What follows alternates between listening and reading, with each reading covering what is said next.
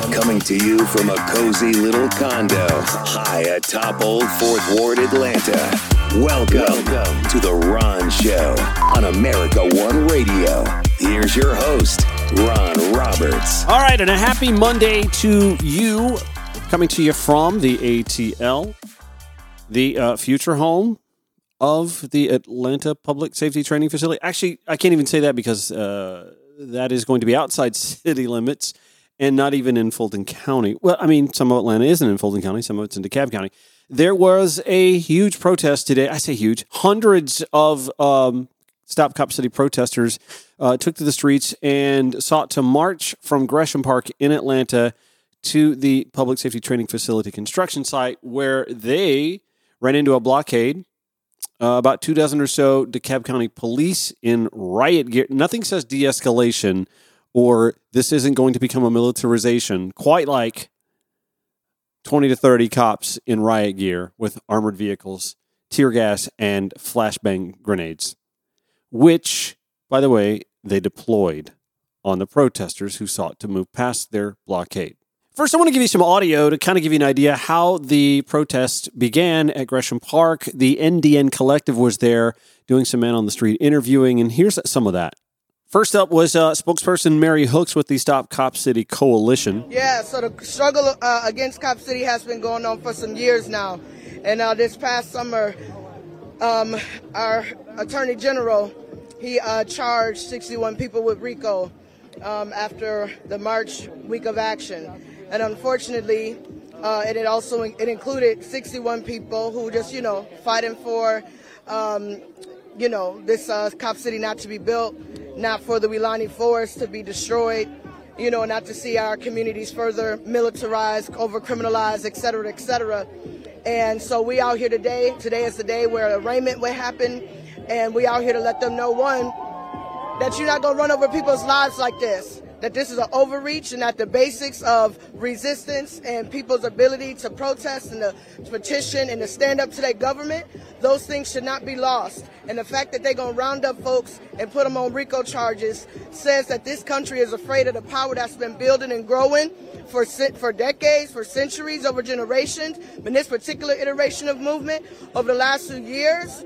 And so you know, as we're struggling around these RICO charges, we also are in deep solidarity with the comrades in Palestine who are fighting for their liberation, which means all, all of our collective liberation. And Atlanta plays a very key, key role in terms of um, the GILEE program here. And the GILEE program is the Georgia International Law Exchange Enforcement Exchange. And essentially, Atlanta police officers go and train with the Israeli Defense Forces and bring that mess back here and use those same tactics on our people. And they're going to get this cop city that's going to get built. That's what they're trying to do at least. Not if we got anything to say about it. In order to uh, institutionalize those trainings on an 85 acre uh, piece of land that that's, the, the city gave them for $10 a year, the lease, when many people in here, right across the street, is homeless right now, yo. And these big corporations is getting $10 a year leases and paying, and we're paying $67 million of our taxpayer money, right? Our students can barely, you know what I mean, uh, go to school, take care of their families. I mean, everybody is impacted by this issue. And so we know what's happening here in Atlanta is deeply connected to both the international struggles that are happening and so that's why we out here, yo. We gotta support and we gotta let people know that they put these RICO charges on our folks back to try to deter movement, to try to repress movement. But as we said, yo, put me on a RICO. If doing mutual aid, if loving our people, if resisting uh, fascism and, and, authoritarianism and, and, and, and resisting a backwards government is what we are guilty of, then put me on, baby put my name on it because I'm going to do this shit till I die. Yeah, we are saying mutual aid. People are being charged for buying people COVID tests, for just helping people out. Like it's basically doing community support for each other when you're in a space, and they're criminalizing that. They're saying you can't help each other. If you help each other, you're part of some sort of conspiracy of just trying to survive in this society or something. Right, which is wild, which is wild. And you know, in this city, uh, this country has been cutting away the social safety net for decades, for decades. And you leave the people the only choice to one take care of each other, which I believe is the best care we can get anyway. You know what I mean? and so that is part of our fight and struggle. It is, yes, about Cop City, but it's also about challenging what we understand, how we can be in community with each other. Because you know, this system thrives in our isolation. They thrive when we in isolated and we don't care about each other and we are like all on this like rat wheel of trying to hustle and make it. But when people come together to take care of each other, to challenge power, that's what they're afraid of. And so that's what these RICO charges is about. For sure. And like when you say um like these charges too are, are chilling trying to chill the movement, right? You're saying like people need to show up, need to support each other, and then this makes people feel isolated? Yeah, you know, they want people to feel isolated. They don't want us to come out here. They want people not to engage in the fight. But what they actually did was light another match. You feel me? They, what they actually did was ignite more people. More people have been radicalized at the fact that our government will allow people to even get RICO charges for this BS. Because the real issue is is how these fuckers are complacent and uh, and complicit and doing RICO the way they uh, dealing arms, the way they selling land, real estate deals, all the all the shady lobbyists. That's where the real RICO charges need to happen. And so that's why we out here, you know, to make sure that people understand that it's not in our isolation we're gonna win. It's when we come out together, when we take risk together, shared action, share reward, share risk, share reward. You know. Yeah, and then so, uh, the cop city too. Like they're training to control city blocks, or how, what is the training that's going to go on in there? What do you think the final goal is? Yeah, well, you know, we have the goals that they say, and part of their goals is to increase the morale of police. Literally, they've said we're gonna build this thing. Our police need a morale increase. But I'm like, yo, you talking about a uh, maybe maybe 1,500 people? But you got thousands of people living in this city whose morale are young people, the suicide rates, the people who are getting evicted, the people who can't find jobs. That's what we should be concerned about the morale. But what we know to be true is that they intend to build this facility and they're going to have a, a pretend uh, apartment complex, a pretend nightclub, and all these sort of, they're literally building a fake city to learn how to engage in urban warfare training tactics which is part of um, which is part of um, their line. That's their words. Urban warfare training. That is their words, not ours. But we we know that experience. I know that experience very personally. I got my ass beat by the police in 2014. I know it very clear. And so that's what we're up against. That's what we're up against. A little homie was uh, just posting flyers and exposing the police who murdered Tortuguita, yo, on January 18th, murder homie. And they and, and homie is caught up in the RICO. And so all of these people who are trying to bring more awareness, expose and hold our system accountable. This system accountable. I don't own this shit. This system accountable. We're seeing the backlash. Uh, uh, did, you, did you introduce yourself? I can't. Yeah, yeah, yeah. I'm Mary Hooks. I'm a national field secretary with the Movement for Black Lives, part of the uh, Cop City Vote Coalition, part of several organizations, but a, a mother in this city. They then caught up with Reverend Jonathan Rogers from the Unitarian Universalist Church. Yeah, yeah, absolutely. Hey, I'm uh, Reverend Jonathan Rogers. I'm a Unitarian Universalist minister here in uh, Atlanta, and um, I've been uh, part of the Stop Cop City movement this whole calendar year and I'm here this afternoon or this morning uh, to express solidarity with our comrades who have been uh, given felony RICO charges, and the majority of whom um, are here, uh, all, all, of whom are here due to draconian and um, anti-democratic uh, uh, repression by the uh, Georgia State Attorney, uh, by law enforcement, and uh, the the criminal justice system. Why? Why? I guess like a person of faith, like why is uh, why do you feel compelled to step into this movement, make sure people know that there's something wrong going on here? Yeah, absolutely. So, um, as a Unitarian Universalist, uh, our um, fourth principle calls us to uh, affirm and promote the right of conscience and the use of the democratic process, both in our communities and in society at large. And uh, this is a, a, a thoroughly undemocratic um, example of repression of the people. Um, we've got you know folks who have been expressing their First Amendment rights to, to protest uh, peacefully throughout this um, throughout 2023, uh, throughout the Stop Cop City movement, and um, instead of you know, affirming and upholding that right um, and that that uh, appeal to democracy. Uh, Georgia is instead uh, repressing that and uh, taking anti-democratic, very very severely repressive uh, tactics in response. So this this here is the democratic process, and this is what they're not going to allow to happen. Yeah, yeah, exactly. Uh, this is, you know, uh, this is a mass movement. This is uh, people coming out and making their voices heard. This is not uh, CEOs from the major corporations in Atlanta getting together and pooling, you know, uh, tens of millions of dollars in order to fund a private organization, a private nonprofit that is going to fund and uh, have control over uh, the Atlanta Police Training Facility.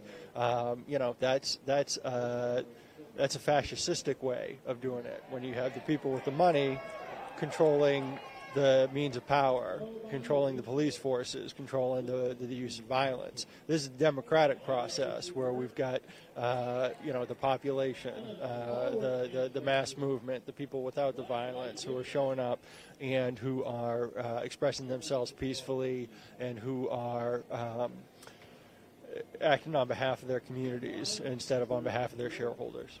All right, so there's actually a whole lot more. There's a stump speech audio and whatnot. I want to help kind of piece together how we arrived at uh, tear gas and flash grenades at protesters trying to make their way to the Atlanta Public Safety Training Facility construction site.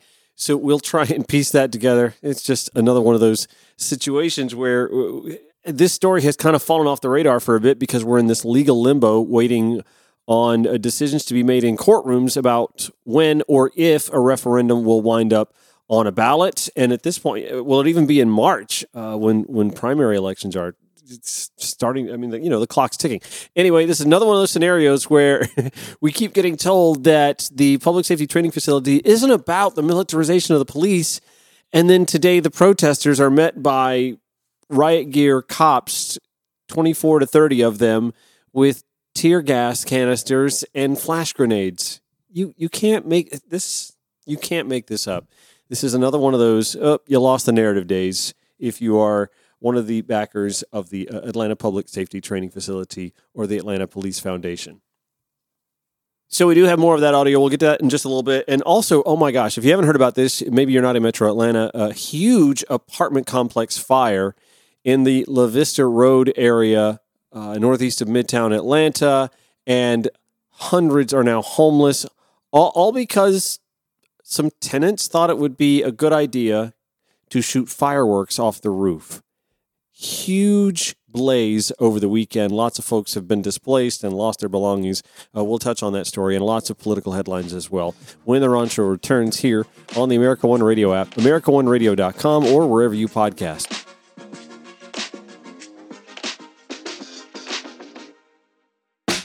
Welcome back to the Monday Ron Show. Thank you for listening on the America One Radio app, AmericaOneRadio.com, wherever you podcast. Uh, as I mentioned uh, last segment, a huge protest and march and rally beginning at Gresham Park, the Block Cop City, Stop Cop City movement, uh, rallying several hundred folks for that march to the to the blockade that greeted them when uh, the Atlanta Journal Constitution reports 30 DeKalb County Police Uh, in riot gear with armored vehicles, tear gas, and flashbang grenades.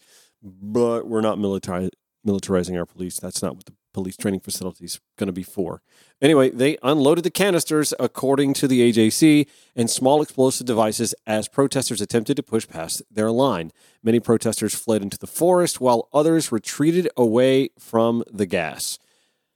The confrontation lasted just a few minutes. Police began threatening arrests as the protesters realigned themselves further down Constitution Road, with many locking arms in front of the crowd, appearing to prepare for a second run at police. An officer with a megaphone kept repeating, This is an illegal protest in America. In illegal protest, you need to disperse or you will be arrested. The AJC reporting minutes after those announcements, the crowd turned and began the trek back to a recreation center nearby. A statement from DeKalb County government said the crowd was dispersed because protesters did not have a permit to block traffic there were no injuries or arrests reported. And the NDN Collective had live YouTube video uh, of the uh, the protests beforehand, uh, the the speeches, the uh, the march itself. Uh, look and see if we got some of the tear gassing. Anyway, I'll try and find that. In the meanwhile, I do want to go back to how the day began. It began with a lot of speeches, uh, some of which sounded like this. Today because our people, our organizers, our friends, our comrades have been fighting to stop Cop City. And in their fight to stop Cop City, the authorities have decided to charge them with domestic terrorism and RICO. But we know who the real domestic terrorists are, don't we? It is the city, it is the county, and it is the state. It is the people who are using their legal resources to charge people who are defending the land, defending the people, trying to stop over policing. We see from the indictment itself that they started to say that the so-called illegal conspiracy started when George Floyd was murdered by the police. I want you to take that in. The illegal conspiracy started when they murdered George Floyd. It did not start when Cop City, when we found out about Cop City, which were months later. But for the police, for the district attorney, for the city of Atlanta, for the county of Fulton and DeKalb, for the state of Georgia, when people got into the streets fighting about stopping the over policing and criminalization of our communities, that's when we formed a criminal conspiracy. So this has nothing to do with Cop City. This has everything to do with stopping movements, stopping organizing, and continuing the criminalization of our communities. This has everything with them building more jails, more prisons, having more police, and telling us to shut up and do nothing about it. So we are here today to make sure that our comrades and friends are supported because we know that these charges are fake charges. We know that these charges have no basis in reality. And we know that our people need to be supported and they need to be free.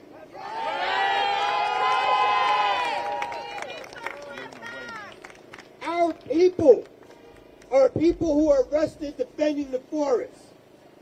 Our people are people who've been arrested by for being out there in the streets, for being at rallies and demonstrations like this, for being in the forest where Tortuguita was murdered by the police. And let's never forget that fact. Let's never forget that fact. The first environmental organizer activist killed in the United States happened during the Stop Cop City movement. In a tent, cross-legged, killed by the police. These are the people who are charging us with crimes when they haven't been indicted for a single crime for their actions against our larger community. We have to understand that the policing power that the Fulton County Police hold, that the Atlanta Police hold, that the police power, that the task force that was developed to include the Georgia Bureau of Investigation, the Federal Bureau of Investigation, Homeland Security, that the police power that includes different police forces all across this country and the police forces in Western Europe and the police force in Israel are all meant to continue the repression of our people. So we have to stand strong here with our organizers and activists and community members who are now facing RICO charges. Because today it's them and tomorrow it can be the rest of us. We cannot, no movement survives without organizing and supporting the people who've been arrested in that movement. You cannot survive as a movement if you don't stand up for your folks. So we're here today to stand up for our people. We're here today to say, stop Cop City. Stop Cop City! Stop Cop City. Stop Cop City! Stop Cop City. Stop Cop City! And we will be back again and again for this week of action, for a month of action, for a year of action, because as far as we're concerned, Cop City will never be built. Uh, okay, and then from the NDN Collective, actually, Rob DiRienzo, he is with Fox 5 Atlanta, caught this video around 11.30 or so this morning. Here's the cops in the riot gear, tear gas, canister, guns. And there we go, tear gas.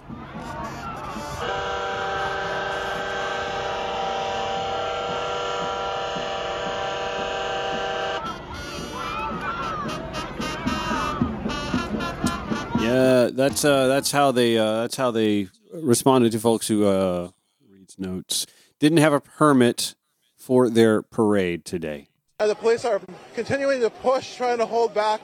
People are just holding linked together, uh, heading in this direction. Uh, it doesn't seem like tear gas. I'm smelling it. No, it looks like white smoke right now. Now they're throwing tear gas into the crowd. Um, they're throwing munitions. Yeah, that's tear gas. Well, I should have worn my mask. Uh, what better way to show that a new public safety training facility isn't going to have cops tamping down on First Amendment rights than by tamping down on First Amendment rights? Am I right? More on show after this on the American One Radio app, AmericanOneRadio.com, or wherever you podcast. This, this is The Ron Show on America One Radio. So, welcome back to the Ron Show for Monday. Huge story over the weekend in Metro Atlanta. Really brings back some uh, memories from my childhood that it's been a long time since I've even talked about this to anybody. Let's get an update. Uh, horrible apartment fire over the weekend at the reserve at La Vista Walk. And uh, the story, the latest we got uh, yesterday was this. New developments tonight in an overnight fire. Hundreds they are without a home after a massive apartment fire in northeast Atlanta. Police have arrested two people, accusing them of starting the flames. Channel 2's Courtney Francisco is live there tonight. And Courtney, you talk with people who once lived in that complex. That's right, Candace. And firefighters are going on hour 25 out here. Look up. There is a person at the top of a ladder truck. They are now working to put out the hot spots that keep reigniting. Then bring your attention a little lower. All these apartment homes destroyed. Before dark, the wood inside looked like charred matchsticks collapse on one another. I spoke to people who called this home and informed them how police believe this started. We now know investigators believe fireworks sparked the first flames that grew through this apartment complex, eating through entire rows of units, leaving hundreds homeless. November, fireworks, not a holiday. I live on the fourth floor. I heard a big bang. I showed people who lived here the mugshots of the two people police say lit the fireworks on the rooftop of the apartment Oh building God. Charnel Gunn and Robert Stokes. I don't know why they didn't. I never see them in the building because I know almost all the people live in the building, but I never see those people live right here. The complex is called the Reserve at La Vista Walk. The alarms started sounding around 10:30 Friday night. Banging door, get out. It's, it's, it's a fire. There's a fire. Outside, Atlanta Police Chief Darin Schierbaum told us one of his officers lives here and lost all of his belongings and his cat. He and other officers started going floor to floor, making sure everyone was aware of the fire, uh, assisting in getting individuals out. News Drone 2 flew overhead as crews were still putting out hot spots more than 20 hours later. We continued to meet new people on the street who lost everything. Some, like Miles Wilson, were trying to find a place to go through the Red Cross, pointing out the two jailed for doing this have a roof and bed tonight, unlike them. That was definitely a poor decision. Them displacing all these people out of their homes now um, is is a travesty. I mean, to say the least. Mm, so tragic for those folks. Courtney Francisco back live in Northeast Atlanta. And Courtney, what do we know about those two people that are now behind bars tonight?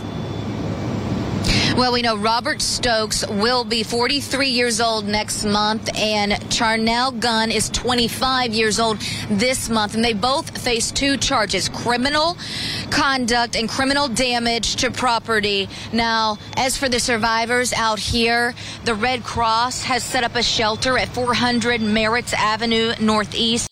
I have a close friend. Well, I say close friend. I have a friend that uh, lived in that building. He and his uh, boyfriend, and I think it was their dog. It just so happened that uh, my friend is out of town, and I think the dog was staying with one of the parents. I think it's his mom or dad. Anyway, f- just so fortunate that uh, uh, he he was out of town. Uh, his, his his boyfriend, I believe, was at work or something like that. The dog was staying. Uh, just just tough. When I was 12 years old, we uh, had a house fire. We lost our home. We were displaced for about six months. We were fortunate that, first of all, we had uh, a neighbor who took us in immediately right across the street from our house, Miss Dallas. Miss Dallas Shat, who just passed away a few weeks ago, as a matter of fact. I think she was 99. Goodness. Uh, anyway, she took us in, no questions asked. Uh, And when I say us, I don't mean just like my mom and dad, my sister and I. No, it was the four of us plus my uh, Alzheimer's uh, addled grandfather at the time, my grandmother who had just had back surgery. She was unable to walk or get up on her own for, for quite a while after that. She took us in, no questions asked. It was just a wonderful chapter in my life. And uh, Miss Dallas always holds a special place in my heart because of that. She was also the, uh, the the old lady who tried to be the cool old lady on the block. She used to take me me at like age fourteen to uh, hockey games and, and basketball college basketball games and things like that because she knew I enjoyed that and you know my parents didn't. So she liked it and you know I had a good time hanging out with younger folks and it was just a you know one of those cool little quirky moments uh, in my life. Anyway, we also rented a house for about I think six months while we were waiting on our, our home to get rebuilt. Um, and, and these folks living in apartment homes have absolutely no idea what awaits them or if there will be a rebuild there. But obviously, they've got to go somewhere now and need clothes on their back and belongings, toiletries, things of that nature to survive on. And obviously, the Red Cross uh, is doing their part to help out. Uh, there are a, uh, a handful of GoFundMe's uh, set up as well. I want to say WSB Channel 2, who we just had that story from, had a story with some GoFundMe links. Uh, I'll try and find that and share that for you in today's show notes at ronshowatl.com. Uh, my buddy Alexander uh, also has a, GoFundMe set up. Um, oh, it's just sad. It, it's tough to lose all your belongings. It sucks to hear people losing their pets too. We lost in, in that house fire, and and they didn't burn to a crisp or anything like that, but they were uh, they just passed away from the smoke inhalation. Uh, we lost two cats as well. Uh, we had uh, we had a handful of dogs, one or two, and uh, had another cat that was able to get out. Domino. Domino lived a long time. anyway, um, just just a tough tough situation. Uh, thoughts uh, and and well wishes to the folks affected, and uh, my heart just breaks for the loss of the pets. That just sucks.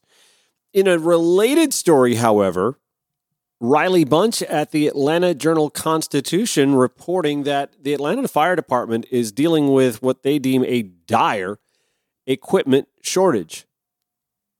I guess the Atlanta Police Foundation doesn't have a cadre of cash for fire equipment, but we're going to get a campus in DeKalb County for that training. Uh, the article, the pervasive problem has forced several stations to temporarily close due to lack of ladder trucks. We needed those at the reserve at La Vista and other vehicles. The city has approved a multi million dollar purchase of goods, but it's unclear when they will arrive. Priorities, right? Uh, Riley Bunch reporting this again dropped over the weekend. Uh, yes, no, this morning, as a matter of fact. Uh, Bill Brockman remembers clearly the headline making rescue of a crane operator who in 1999 was stuck 200 feet above the ground at Atlanta's Old Fulton Bag and Cotton Mill as the building was engulfed in flames. The former battalion chief for the Atlanta Fire and Rescue Department said that while the helicopter rescue caught national attention on that day, he was worried about something potentially much deadlier, saying, the larger problem was the fire was out of control in Cabbagetown, which is all old wood frame houses very close together, he said. It was such a windy day that the fire department of 1999, which was fully staffed and equipped, couldn't handle it and had to call for a lot of help from surrounding areas. But I'm not sure they could do that now, he said. I'm not sure they could hold it long enough for DeKalb, Decatur, or Cobb to come. Brockman's source of concern is a pervasive equipment shortage plaguing Atlanta's firefighters, a problem so severe that stations have had to close temporarily due to a lack of ladder trucks and other vehicles. Riley Bunch continues In recent months, city officials have struggled with fluctuating news. One day, the city would be down two engines or ladder trucks, while other days, upwards of 20 are out of commission. On your normal day, you're fine, Brockman said of the shortage but every day isn't normal. Last weekend wasn't normal. Back to the AJC article Atlanta City Council members have been rushing to find a solution to the problem, which they say has been brewing for decades.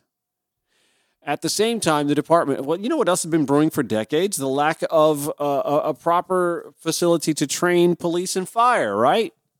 Decades. Fulton County wants to build such a facility in Fulton County at a fraction of the cost of the Atlanta Public Safety Training Facility outside Cobb County, outside city limits.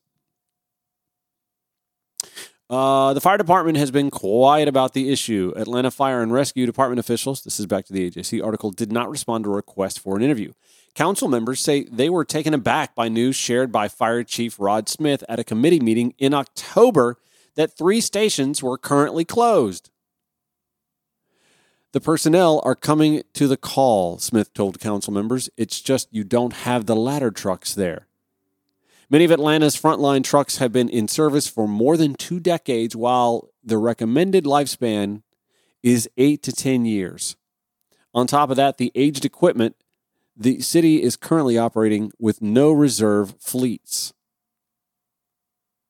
Dustin Hillis, chairman of the Public Safety Committee, said, We can't continue to say and pretend and mask problems that now being down 10, 15, 20 fire apparatus isn't impacting response time for people's safety. That's absurd. Riley Bunch continues reporting while the department faces staffing issues and equipment shortages, calls for service have increased significantly. Nate Bailey, president of the Atlanta Professional Firefighters, took to the podium in the council chamber at City Hall to read staggering statistics about the increase in calls across stations from 2005 to 2019. Some of the city's fire engines, which are equipped with water hoses, saw more than a 200% increase in calls for service within the 14 year period. Most of the city's ladder trucks are also answering well over 100% more calls. So the article provides this example. The engine at Fire Station 5 on Campbellton Road on the southwest side of the city jumped from 848 calls in 2005 to just under 3,000 calls in 2019, according to the Firefighters Association. Fire Station 3's engine near Brookhaven shot up from 753 calls to more than 2,300. That's not like nearly threefold there. The city's ladder trucks have seen similar increases in use. If we doubled or tripled the calls on these apparatus, Bailey said, we've also doubled or tripled the calls on the backs of our firefighters because we have the same number of sworn as we did in 2005 as we do now. The disparities in equipment across stations puts the city in a poor position to host major events like the upcoming 2026 World Cup games, Bailey said. Councilman Hillis, according to Riley Bunch, spearheaded recently passed legislation to try to front load equipment orders for the department and fully replenish the fleet within the next five years. Okay, and while I could sit here and point out how spending 65 to 90 million, 120 million, some have said, for this uh, public safety training facility, we don't have the trucks we need. And even if we were to order them, we got to order them so far in advance so as not to expect them for anywhere from two to two and a half years. That's right. Uh, back to the article. During the November 6th City Council meeting, the body passed legislation to fund the $18 million wow, purchase of one ladder truck, eight fire engines, one utility truck, two rescue boats, 45 defibrillators, and breathing devices. Oh, okay. So it's $18 million for the one truck eight fire engines, one utility truck, two. Okay, got it. Uh, the city council also passed a proposal requesting Invest Atlanta approve $5 million for additional fire equipment at three stations within the city's tax allocation district. But even if the city is able to dedicate the funds, he says, it's waiting. It's a waiting game to get orders from manufacturers facing supply chain backlogs. These aren't hitting the ground in Atlanta. Very absolute best case scenario for 18 months, but more than likely 24 to 36 months, according to Councilman Hillis. We'll get moved up in the queue if we speak to the vendors, let them know how dire the situation is, and put in larger orders, which we should. Then we'll get prioritized. That's my understanding. Hillis also pointed out that it's not just the engines and ladder trucks that are creating problems. Many of the city's stations are run down, some even with boarded up windows, and defibrillators are broken or missing from vehicles. Y'all, that is that uh, uh, uh, Atlanta public safety, man. We we, we got to have this new campus outside city limits so that we can train what how to overcome the, the the shoddy equipment we have or the lack of trucks or the overworked men out? Oh my gosh. Priorities priorities. Put this on a ballot. Give us an opportunity to, to spend a, a, a penny or something on, on this. Give put this on the ballot. Do you think the residents of Atlanta, while we're while it's fresh in our minds, the reserve at La Vista just so fresh in our mind, we can still smell the smoke. What do you do? You want to do you want a, a, a, an overpriced public safety training facility outside city limits in DeKalb County, or would you like to instead maybe spend a quarter of that money, collaborate with Fulton County to build a very similar facility inside city limits and in Fulton County, and then use the rest of the money to get your fire stations up to standards and to purchase enough trucks and hire enough firemen to handle the doubling, sometimes tripling and quadrupling of calls. Put that on a ballot. Let me see the mayor and council going to speak up for that over an overpriced training facility outside city limits in DeKalb County, running through the Atlanta Police Foundation, some nonprofit backed by big dollar corporate donors that don't have to answer to we the people. One last time back to this Riley Bunch article, which I'll include in today's show notes. Props to our firefighters because they'll run or ride a bicycle, whatever they have to do to get to a scene to provide someone medical attention or to fight a fire, Councilman Hillis said. But we have to support our firefighters to make sure that they have the equipment that they need to provide for our citizens and visitors in the city. Listen, I know this isn't a shortcoming of current mayor and council, but it's a shortcoming that needs to be dealt with now. And to me, there's a lot more political capital to be gained by all parties involved, oh, and serving the citizens by taking care of this as a priority instead of, well, you know what. Back after this. Welcome back to the Ron Show for Monday final segment. And uh, I know it was a pretty cop city heavy, but I, I don't know. The fire department thing was sort of related, I guess, in some way, shape, form, or fashion. Uh, so I thought I'd bounce around a little bit and talk about some of the other headlines of the day. Tim Scott uh, pausing his campaign for the uh, GOP nomination for the presidency of the United States. Uh, again, there were only five on the dais, and he dropping out likely doesn't. I don't. I don't know. Maybe who, who would who would his support turn to? Nikki Haley, maybe. Although they didn't get in nearly the tussle uh, that uh, she and Vivek did.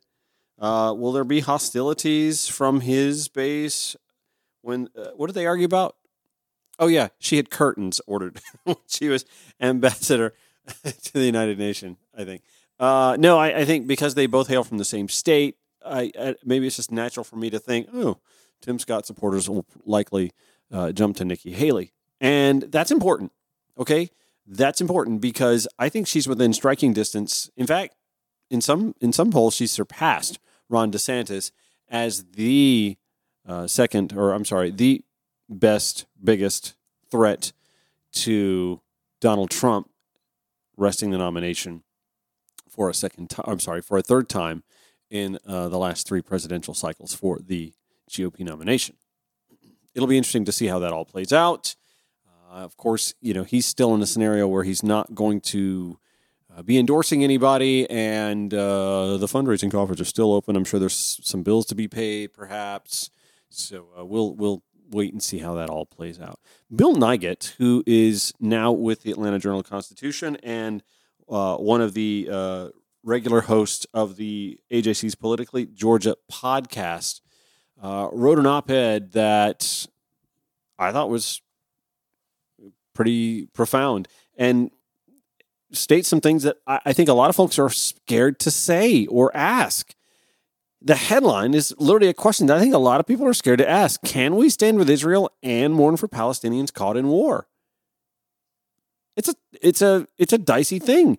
You get labeled so fast on social media if you dare speak to the plight of the Palestinian citizen who is caught in the crossfire here that that makes you anti-Zionist or anti-Semitic, even worse than that. Oh my gosh. And and Bill Nigut, I think, points to some things that bear out why I think that it, it should be okay to say, yeah, obviously what Hamas did is terrible, but also let, let's let's be honest, what the folks in Gaza are dealing with is terrible as well. So Bill writes, the AJC's most recent poll of Georgia voters was conducted in Israel uh, as Israel was fully engaged in its war to destroy Hamas after the terrorist barbaric attacks on, Israelis on October 7th. Our poll revealed that nearly two thirds of Georgians think that supporting Israel is in the best interest of the United States, but there are significant numbers of dissenters. We talked about this when that poll came out. Nearly 40% of Democrats told pollsters that supporting Israel is not an American national interest. What's more, 41% of black voters who typically vote Democratic share that opinion.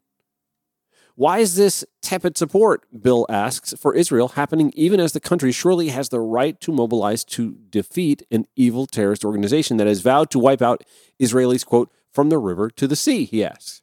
I'd suggest two reasons, and I'd suggest we listen to these reasons. First, Prime Minister Benjamin Netanyahu is a deeply polarizing figure for many Jews in Israel and in the United States.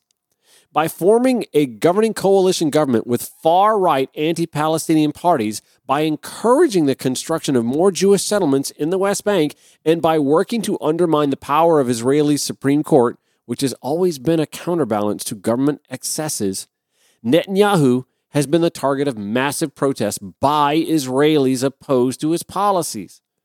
While Israelis have, for the most part, now unified to support the destruction of Hamas, many outside the country remain hostile to Netanyahu and assume he has little regard for the lives of non combatant Palestinians in Gaza. He, by the way, uh, Netanyahu was on Meet the Press and I forget who it was on the panel that said something to that end. Of course, folks are on the same page. Go get Hamas. But there seems to be a lack of concern. Not that not that Israeli military folks are targeting civilians, but they're not all that concerned about missing them either. I forget who it was that said that, but the point was well made. Um, I'll try and find that. If I had some time to prepare today, I may have had that clip for you, but I didn't. Okay, yeah, Bill it did have a second point, right? Uh, second, the photos and videos of terrified Palestinians living under relentless, massive IDF attacks in Gaza hand the growing toll of the dead and displaced have captured the sympathy of many who just weeks ago were likewise appalled. See what he said? Likewise appalled by the news of Israelis who were butchered indiscriminately by Hamas. Bill writes, All of this reminds me of a trip I made to Israel in 1995 to cover a story that shook Israelis to the core the assassination of Prime Minister Yitzhak Rabin. Rabin was beloved by many as a peacemaker who embraced the Oslo Accords, which paved the way for the two state solution, giving Palestinians autonomy within their own secure territory in exchange for an acceptance of Israel's right to continue existence as a Jewish state, freed from constant threats of attack. Rabin was shot to death by Yigal Amir, a right wing extremist who opposed peace with the Palestinians. Bill writes, I arrived in Tel Aviv some 48 hours after the murder and was just in time to see thousands of Israelis gathered to mourn Rabin's loss in Kings of Israel Square, now Rabin Square, which was where he'd been murdered. The crowd waved lighted candles in the air, sang songs in Hebrew, and shed tears for his loss. Bill continues Many of the Jews who gathered to mourn Rabin's death at that gathering on a warm November evening would soon also be mourning the beginning of the end of the two state solution. Over the years, a succession of conservative government coalitions have further eroded support for the Oslo Accords.